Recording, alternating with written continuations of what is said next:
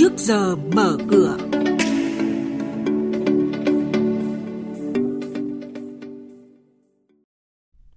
Thưa quý vị, những thông tin chính sẽ có trong chuyên mục này sáng nay đó là Ngân hàng Nhà nước đã phát hành hơn 103.000 tỷ đồng tín phiếu và bán ngoại tệ. Từ ngày mai 25 tháng 8, giá đất bồi thường tại thành phố Hồ Chí Minh tối đa tới 810 triệu đồng một mét vuông. Trên thị trường chứng khoán phiên giao dịch chiều qua, chỉ số VN Index tăng hơn 10 điểm, lên ngưỡng là 1.270 điểm. Và sau đây, các biên tập viên của Đài tiếng nói Việt Nam sẽ thông tin chi tiết. Thưa quý vị và các bạn, theo Bộ Tài chính, trong 7 tháng qua, khối lượng phát hành trái phiếu doanh nghiệp riêng lẻ giảm gần 11% so với cùng kỳ năm ngoái. Nhưng đến năm 2024, tổng khối lượng trái phiếu doanh nghiệp đến hạn trả nợ lên đến gần 750.000 tỷ đồng sẽ chứa đựng nhiều nguy cơ lớn. Theo các chuyên gia kinh tế, những giải pháp cần cấp tốc thực hiện đó là trong lúc chờ đợi Nghị định 153 quy định về chào bán, giao dịch trái phiếu doanh nghiệp riêng lẻ theo hướng siết chặt một cách hợp lý, thì các cơ quan quản lý nhà nước cần tư vấn, giám sát cẩn trọng hơn, đồng thời khuyến khích doanh nghiệp có đầy đủ điều kiện đáp ứng được thông tin minh bạch từ thị trường, tiếp tục phát hành trái phiếu và tạo điều kiện tốt nhất về mặt cơ chế chính sách để thị trường phát triển lành mạnh. Tuần qua, Ngân hàng Nhà nước tiếp tục điều hành chính sách tiền tệ một cách linh hoạt với sự điều tiết của hoạt động thị trường mở nhằm giảm áp lực tới tỷ giá. Theo đó, Ngân hàng Nhà nước đã liên tục phát hành tín phiếu với tổng khối lượng lên tới hơn 103.000 tỷ đồng ở các kỳ hạn 7, 14 và 28 ngày. Lãi suất phát hành cũng được nâng nhẹ lên 2,6% cho kỳ hạn 7 ngày, 3% cho kỳ hạn 14 ngày và 3,45% cho kỳ hạn 28 ngày. Bên cạnh việc phát hành tín phiếu, Ngân hàng Nhà nước đã bàn giao ngay một khối lượng đô la Mỹ trong dự trữ ngoại hối và tổng cộng trong tuần qua, lượng đồng Việt Nam rút dòng ước tính khoảng hơn 100.000 tỷ đồng. Nhờ vậy, mặt bằng lãi suất đồng Việt Nam liên ngân hàng vẫn duy trì mức chênh lệch tối thiểu so với lãi suất đô la Mỹ. Bắt đầu từ ngày 25 tháng 8, đất ở thành phố Thủ Đức và các quận tại thành phố Hồ Chí Minh có hệ số điều chỉnh tăng gấp 3 đến 15 lần so với bảng giá đất do nhà nước ban hành.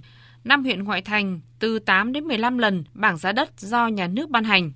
Về đất nông nghiệp, hệ số điều chỉnh giá từ 7 đến 35 lần giá đất trong bảng giá do Ủy ban nhân dân thành phố ban hành. Các địa phương sẽ sử dụng hệ số điều chỉnh giá đất này để xây dựng dự thảo phương án bồi thường, đưa ra lấy ý kiến của người dân, không phải thẩm định giá cho từng dự án cụ thể.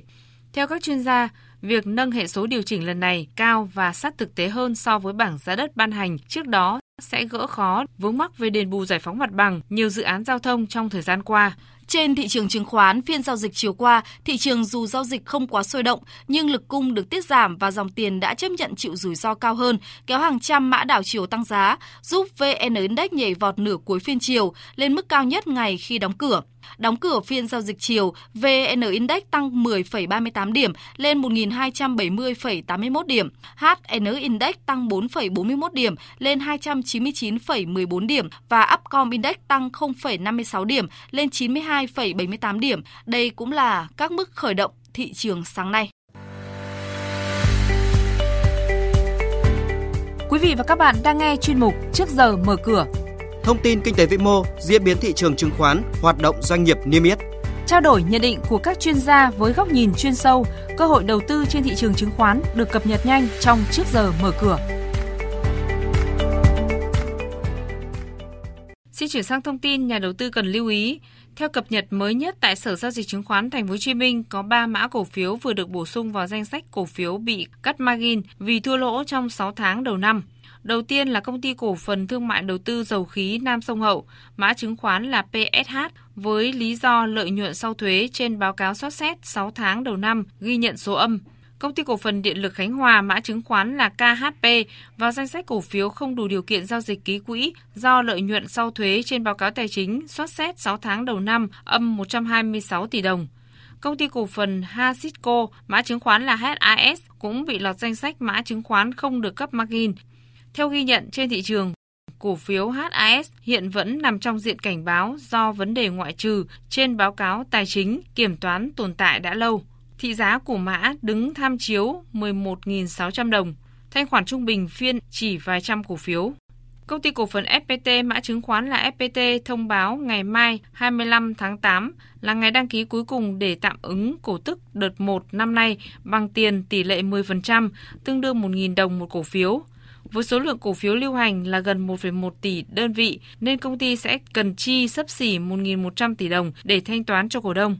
Theo đó, tỷ lệ cổ tức bằng tiền mặt năm nay là 20%, tương đương 2.000 đồng một cổ phiếu.